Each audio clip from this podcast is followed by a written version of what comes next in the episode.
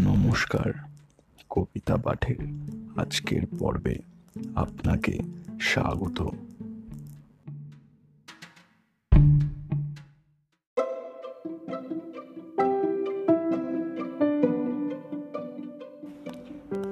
আজকে আমার নিবেদন কবি সুকুমার রায়ের কবিতা, লোভী ছেলে।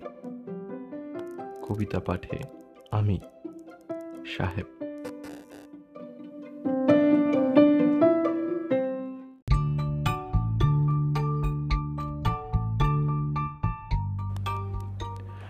কি ভেবে যে আপন মনে হাসি আসে ঠোঁটের কোণে?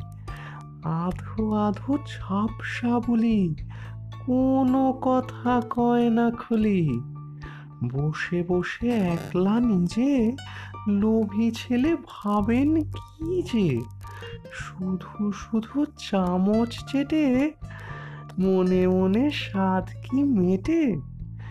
একটুখানি মিষ্টি দিয়ে রাখো আমায় চুপ করিয়ে। নইলে পরে চেঁচিয়ে জোরে তুলবো বাড়ি মাথায় করে।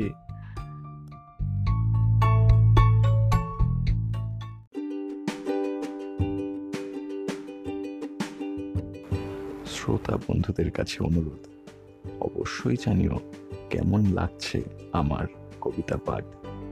আর শেয়ার করতে কিন্তু ভুলো না। তোমার শেয়ার আমায় পৌঁছে দিতে পারে বহু মানুষের কাছে।